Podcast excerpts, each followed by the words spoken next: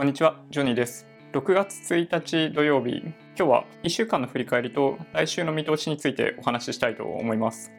はじめに1個、ギズモードのちょっと面白い記事を取り上げます。1日200円の生活費であなたはどう暮らしますか？ビル・ゲイツの回答を聞いてください。ビル・ゲイツって僕らの世代からすると、まあ、本当に神様みたいな感じの人なんですけど、まあ、Windows が好きっていうわけではないんですけどね。ビル・ゲイツの回答は、鶏を育てるなんですよね。ちょっと読みます。1日200円で生き延びないといけなかったらどうしますか？どんなサバイバル術が思い浮かぶでしょうか？ビル・ゲイツが最近のブログブログで書いたのはそんな質問に対する彼の回答です。もしあなたが1日2ドルで生活しないといけなかったとすると、あなたは生活を改善するために何をしますか？これは極限の貧困状態で生活をしている約10億人の人々にとって深刻な質問です。もちろん、たった一つの正しい回答というのはありませんし、貧困というのは場所によって状況が異なります。しかし私は、私の財団の事業を通して、貧しい国で鶏を育てて生活している多くの人々に出会いました。私は鶏を所有することの裏も表も学ぶことができました。シアトルのシティ出身の身としては学ばないといけないことは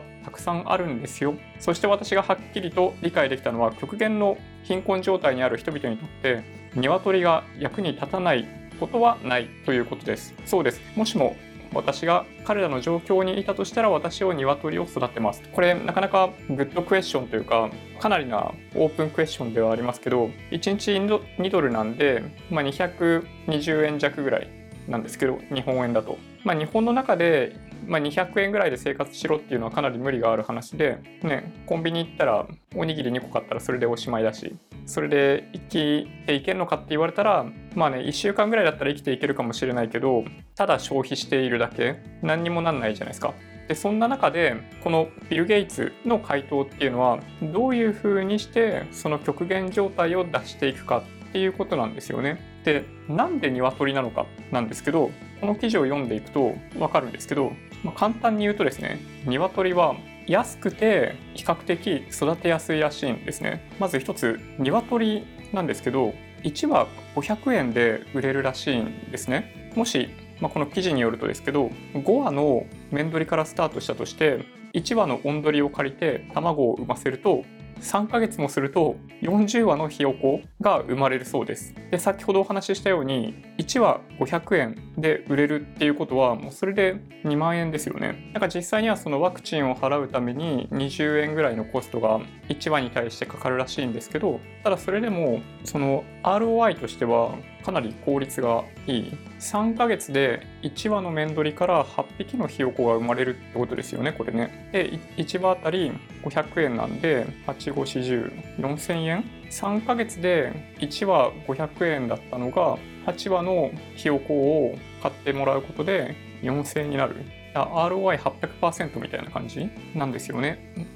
あまあ、さっきのなんだっけそのワクチンどうこうとか入れると違うかもしれないんですけど、まあ、このビル・ゲイツが言っているのは、まあそのまあ、実際にそのひよこを、まあ、どんどん売りまくってその貧困から出しなさいって言っているわけではなくって、まあ、もちろんこれ日本ではできないことだしこれが実現可能な国があるとしたらもちろんその全体としてその地域が貧困だったりとかしてなんかもしかするとアジアの一部アフリカ南米の一部とかに限られるような気はするんですけどやっぱりどっかのタイミングでその貧困状態から出してもらう必要があるっていうことに対してのビル・ゲイツの回答としてはなかなか秀逸なんじゃないかなと思いました。まあ、多分ひよこ以外にもあるんだと思うんですよね。ただ僕たちは身の回りのあるものから意外とそういうのに気づいてないんですよね。お金を消費するのは非常に得意ですけど投資をすることに対してはみんなあんまり得意じゃない。で本当になんかその区別をつけながらお金を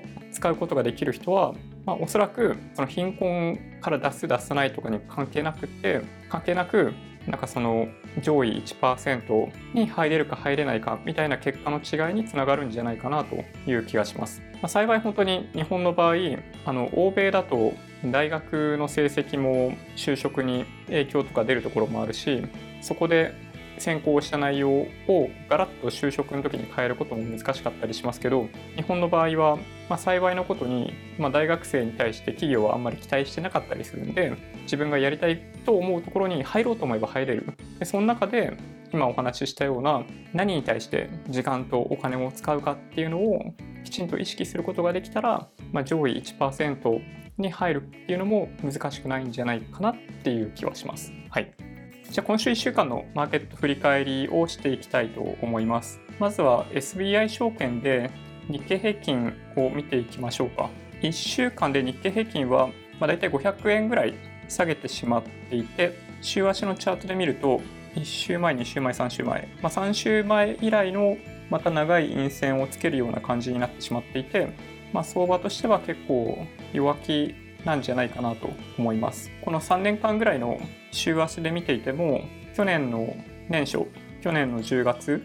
頭ぐらいにつけた高値からもう本当にまあ下値を切り下げてしまって、まあ、下値も上値も徐々に下に降りていくような感じになっているんで、まあ、ちょっと厳しいんじゃないかなと思います。これ日経平均なので、まあ、まだいいと言ったら変なんですけどトピックスの方が形はさらに悪いですね。で安倍政権が2012年に誕生して以降この50ヶ月移動平均線をまあ、死守してきてるんですよね月単位でいくとこれが死守できるのかどうかっていうのが、まあ、僕はちょっと注目だなと思ってます。2万円なんですね、それがちょうど。今お話ししたように、こっちトピックスの月足チャートですけど、去年の年初が一番高いところで、10月の水準もそこまで到達していないので、まあ、さっきはこの50ヶ月移動平均線死守してましたけど、まあ、昨年末今年の年初の段階ですでに割り込んでいるような感じです。なので個人的にはやっぱりその昨年末につけた安値にもう一度トライしに行ってそこを突き抜けて一番底になるかそれよりも手前でリバウンドしてきて2番底になるかっていうのを、まあ、慎重に見てからその先のことを考えるのがいいかなとは思ってます。超長期投資をしている、まあ、僕の観点からいくと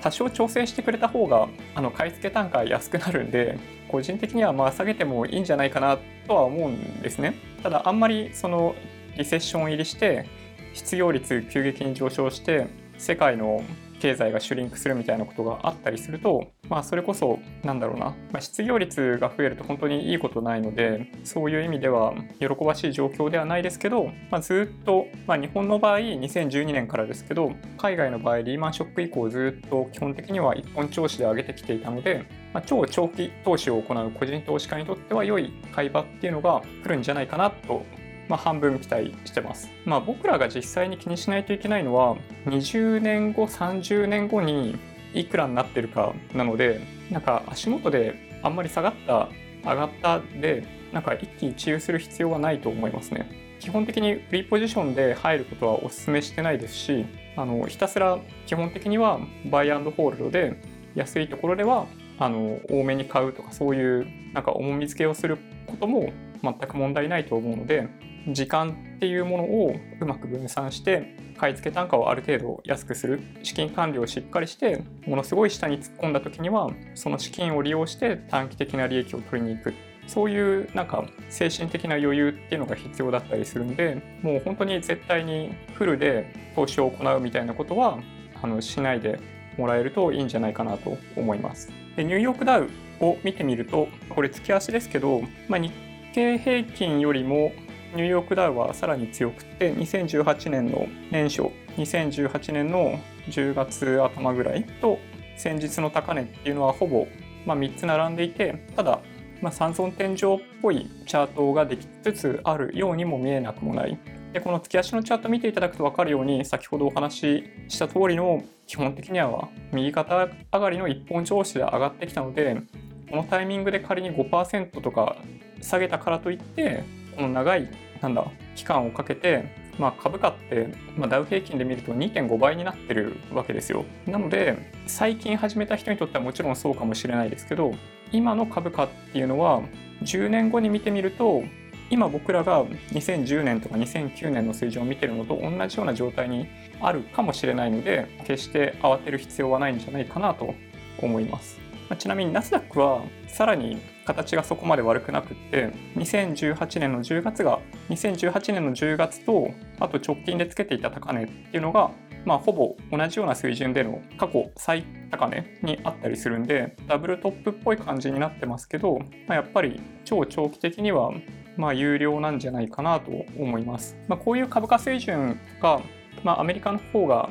なんだかんだ言ってトータルで見ると下がりにくい上がりやすいみたいな感じの傾向があるので投資対象としては全世界株式でいくかもしくはま日本を除く先進国株式でいくかもしくはアグレッシブに行くなら S&P500 のようなアメリカを対象にした指数連動の投資信託っていうものを選択するのがいいんじゃないかなと思います。じゃあビットコインの価格を一応見ておくと29万6563円になってます。みんなの仮想通貨をいつも使ってますけどね。今日はね、ずっと横ばいなんですよ。こんな感じで。これ15分足ですけどね。日足で見てみると、まあ、なので、まあ、昨日の夜に取った、まあ、今日日中に投稿させてもらったと水準から、ま変わってないですね。はい。いくつかニュースを取り上げて、今日は終わりにしたいと思います。まあ、1個目がですね、これ日経新聞ですけど、アメリカ産業界が政権提訴を検討、対メキシコ関税に猛反発。まあ、もっともなことですね、これね。アメリカ最大の経済団体である全米商工会議所は、トランプ政権が表明したメキシコ製品への関税発動に反発し、差し止めを請求するためホワイトハウスを提訴する検討に入った。巨額のロビー資金で共和党政権を支えてきた同将議所がホワイトハウスを提訴すれば極めて異例。トランプ大統領の相次ぐ貿易制限策にアメリカ産業界の不満が強まっている。ということですね。あの本当にこれじゃんじゃんやってもらったらいいと思いますね。なんかトランプさんがどこまで理解してるのかよくよくわかんないとこありますよね。なんか関税上げたら上げた分今回の例で言うとなんかメキシコからお金もらってるんじゃないかともらっていると思ってんじゃないかと思うようなメキシコからお金をその分もらっているんだと理解してしまっているんじゃないかと想像できるような発言を若干してますよね。まあ、実際にはそのアメリカの企業だったり、まあ、アメリカ以外の企業ですね。まあ、昨日は日本の自動車株めっちゃ売られてましたけど結局負担するのはそういう企業だったり最終的な完成品を購入するアメリカの消費者であって、まあ、メキシコはもちろん状況としては良くないですよ。関税を上げられることによってそこに工場がある理由っていうのが減るので、まあ、彼らからすると雇用を失う可能性があるんで関税かけられると困るわけですけどただ先ほどお話ししたように一番最初に痛手を食うのはメキシコにいる企業もまあもちろん含まれてると思うんですけどトヨタホンダ日産マツダのような、まあ、自動車メーカーだったりそういう車を購入するアメリカ市民が一番痛いということですね。なんかね、中国に対して手を出してる時は、なんか、まあ分かるって言ったら変ですけど、中国は痛手を負ってでも、まあ、彼らのその知財とかに対する過去のまあ、ある種、まあ、犯罪行為に近いことっていうのを正しに行くみたいななんかそういうところがあるのかなとは思うんですけどちょっとねメキシコの場合ちょっとケースが違いますよねそういう意味ではね中国は、まあ、先日アメリカはファーウェイをファーウェイに対してチップも購入させないしあの、まあ、そもそもファーウェイと取引することすら許さんみたいな感じにしてました。で、中国はその対抗措置っていうのを取りに行こうとしてます。中国信頼不可企業リスト作成へアメリカファーウェイ制裁に対抗か。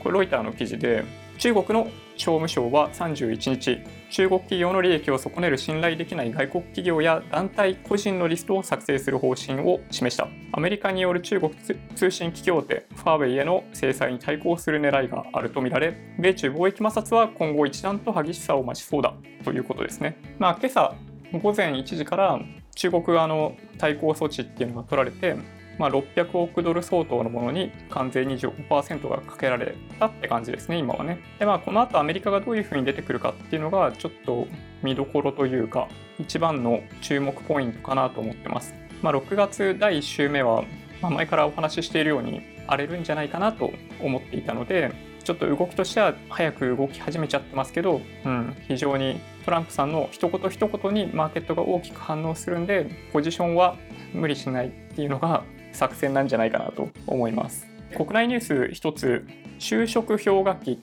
と言われる世代がいます。30代半ばぐらいから40代前半ぐらいの、まあ、大体10年間ぐらいだと思うんですけど、まあ、彼らに関するニュースですね。これ NHK ニュースウェブで、就職氷河期支援プログラム3年で正規雇用30万人増の目標。いわゆる就職氷河期世代を対象にした政府の3年間の集中支援プログラムの概要が明らかになりました。引きこもりの人を含めたおよそ100万人を対象に支援を通じて正規雇用で働く人を3年間で30万人増やす数値目標を掲げています。でなんでこれがそんなに重要かというとですね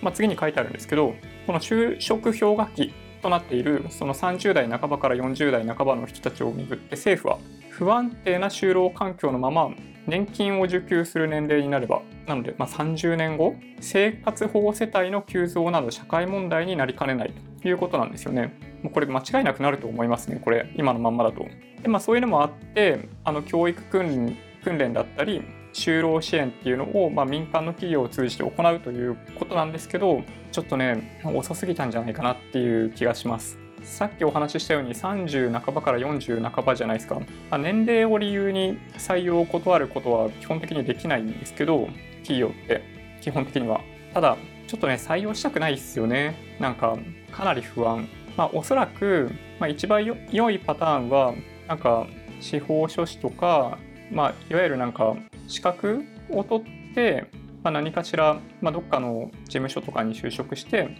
正社員になってもらうみたいなことが望ましいんですけどもしこれが10年前にやってたらちょっと状況はもっと全然違ったんじゃないかなと思いますね。その 40, 40前後じゃないですか。30前後だったらねある程度なんとかなったんじゃないかなと思うんですけどまあ、何事も遅すぎるということはないと信じてますが、ちょっとこれで実際、正規雇用、正規雇用、まあ、無期雇用ですよね、いわゆる、が30万人を増やせるかどうかはちょっとわかんないですね。はい。で、まあ、ちょっとそんな就職氷河期世代も関係している世代間、まあ、年代別貯蓄負債の実態っていうのがこのリモって暮らしとお金の経済メディアに出てました。世間の貯蓄はどれくらい？年代別年代別貯蓄と負債の実態を最新版家計調査で見てみるとあります。貯蓄現在高平均値1752万円。2人以上世帯における1世帯当たりの貯蓄現在高と負債現在高ですねこれ。中央値は1036万円。これってだからつまりそのいっぱい資産貯蓄がある人が人なんだろうな、まあ、偏ってるんですよね。だから、まあ、中央値で見た方が多分この場合よくって1036万円ってことですね。負債を見ていくと平均558万円。負債保有世帯っていうのが39%らしいんですけどその平均値は1430万円。で中央値は1147万円ということです。でこれをこの年代別に見るとまあ面白いというかですね。こんな感じですね。この20代に関しては貯蓄よりも負債の方が多いようなケースが20代30代ぐらいは続いていて40代になると負債を減らしてどっこいどっこいになる。これねだからこの負債プラスアルファぐらいの分がおそらく、まあ、資産なんですよね。なので負債って多分まあほとんどの人は住宅ローンだと思うんですけどこの60歳ぐらいに向けてどんどんローンの返済が終わっていく。でそれに合わせて全体としての貯蓄が増えていく。で60歳ぐらいを、まあ、だから定年退職ぐらいを境目に貯蓄そのものも減っていく。みたいな感じですね。これで見てみると、えー、70代70歳以上か。で見てみるとでもね結構多いですよね。2000万以上あるんだからちょっとねこの調査をした対象がどういう人たちなのかちょっと分かんないとこありますけどこの数字だけ見るとまあ、なんかそんなに悪くないなっていう気がしますよね。まあ、前にもどっかでお話ししたように、まあ、年金を70歳からもらうと決めた場合、まあ、60歳で定年しってことになるとリタイアしちゃうと10年間収入がないですけど、まあ、働くできるだけ限り働くことでかなりそこは緩和できるしまあ、あとはその10年間で必要な資金っていうのをそれまでに用意ができれば70歳からはまあ、受給額っていうのは60歳65歳でもらう時よりもかなり多い金額でもらえるんで、まあ、なんだかんだでやっていけるんじゃないかなという気はしますけどね、まあ、もちろんなんか東京で暮らそうとか都心で暮らそうとかってなるとなかなか生活費高いんで難しいと思うんですけど、まあ、地方都市とかに移り住んでしまえばうんそんなにお金はかかんないんじゃないかなって思いますけどね。まあ、なので、まあ、やっぱね、個人的には、うん、そうですね、まあ、3000万ぐらい、1人3000万貯蓄作れるといいですね。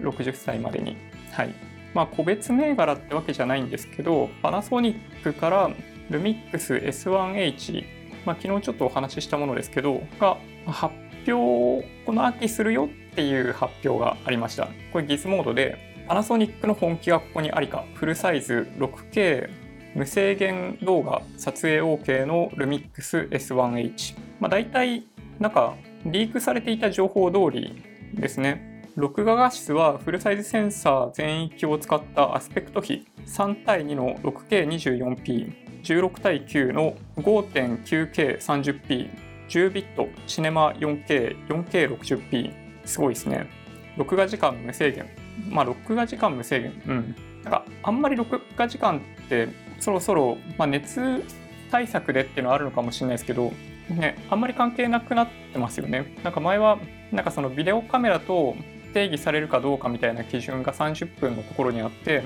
ずっと永遠と本当は記録できるんだけど、わざわざ30分で一旦録画が停止されるみたいなことになってたりしますけど、まあ、多分 EU との EPA 結ばれたタイミングからなんかそういうのいらなくなったんだと僕は理解してます。まあ、やっぱりパナソニックはルミルミックスというブランドでやっぱり動画のシェアを取りに行こうとしているのかもしれないですね、これね。まあ今年の秋に改めて発表があるということなので、どういうことになるのか、バリアングルなのかどうかとかも含めてわかんないですけどね。はい。もう一つ、ちょっと面白いニュースがあったんですけど、ビッグカメラですね。これ、まあ、Yahoo ニュースから取ってきてますけど、ビッグカメラ、ダイナミックプライシングシステムを導入か。これね、ダイナミックプライシングってまあ名前のそのまんまなんですけどあの飛行機のチケットとかってダイナミックプライスになってるじゃないですか。そのすごい1年後とかの予約をするときはすごい安いんだけどなんかある時を境になんかだんだん値段が上がっていってでまた最後の最後直前になるとまた下がるみたいななんか実際のその需給バランスを見て、まあ、値段が日々変更されるっていうシステムを大体持ってますよね彼ら。あなので、まあ、海外旅行行く時は直前に僕は、ま、飛行機のチケット取るんじゃなくて1年後に行く海外旅行の予定を立てたりするんですけどこのダイナミックプライシングっていうのを要するに普通の小売りの世界でもやろうっっていう話ですね。ちょっとね、これどんな感じになるのかわかんないですけど、そうですね。まあ、新製品を発売するタイミングだったり、ただなんかその需要がすごい大きいからといってなんか安易に値段を上げるみたいなことをやるとなんか昔 Uber でなんかトラブルになったことありますよね。ものすごい忙しい時間帯にとか、なんかなんだっけな。なんか電車が止まった時とかなんかそういう時に Uber の価格、そのダイナミックプライシングで値段をどんどん上げてったら、なんかすごい批判されるみたいな、そういうリスクもあるんで、安易に値段を上げたりっていうのはちょっと難しいんですけどただその今って値段を変える時ってなんかボス上の値段変更はどんどんできますけど店頭の値札？って最後の最後は人が差し替えてるケースが多いじゃないですか。あれがボトルネックになってたんですけどなんかどうもビッグカメラはその電子的な値札っていうのを導入するんでダイナミックプライシングができるようになるらしいんですよね。それも比較的単価の高いなんだろう家電量販店だから実現できることなのかもしれないですけどこういうのが一般的になってくるとよりフェアな値段っていうものが実現できていくんじゃないかなと思って、まあ、ちょっと期待してますね。まあ、なんとなく僕の予想だとなんかコンビニとかもできんじゃないかなってちょっと想像してますけどね。ではですね、ちょっと来週の予定についてお話ししていこうと思います。6月3日月曜日、中国の財新の方ですね、製造業 PMI、でアメリカは5月 ISM 製造業景況指数、6月4日火曜日、オーストラリア中銀の、えー、政策金利、でヨーロッパ5月 CPI、あとは FRB パウエル議長の講演があります。6月5日水曜日、先ほどは中国の製造業 PMI でしたけど、こっちは非製造業 PMI。でオーストラリアの1、3月 GDP、アメリカの ADP 雇用統計があります。あとは月曜日に ISM の製造業景況指数がありましたが、水曜日は非製造業景況指数があります。6月6日木曜日、ヨーロッパの1、3月 GDP、ECB 理事会があります。そして6月7日、まあ、いつも通りですけど、第1週金曜日はアメリカの雇用統計となってます。ちょっと最近雇用統計どれぐらい盛り上がってるのかわかんないですけど、あの僕、FX、為替やらないんであれですけど、まあ、為替をやる方たちにとっては、1ヶ月の中で最も盛り上がるタイミングだと思いますので、まあ、ADP の雇用統計とかもありますけど、なんか比較的良い数字が期待されているっぽいですね。なんか20万人近い雇用の増加っていうのが見込まれているようですけど、ちょっとどうなるかっていうのを、ま、見守りたいと思います。じゃあ最後に1個、まあ、テックでも新製品でもないニュースを1個取り上げて終わりにしたいと思います。エスカレーターのニュースというか記事ですね。ギズモードなんですけど、エスカレーターは歩かずに立っている方が結局早い。ロンドンの地下鉄が実証。まあ、これ、まあ、うん、大体想像つきますよね。片側止まって片側歩いてっていう状態じゃないですか、日本って。まあ、東京だと左側が立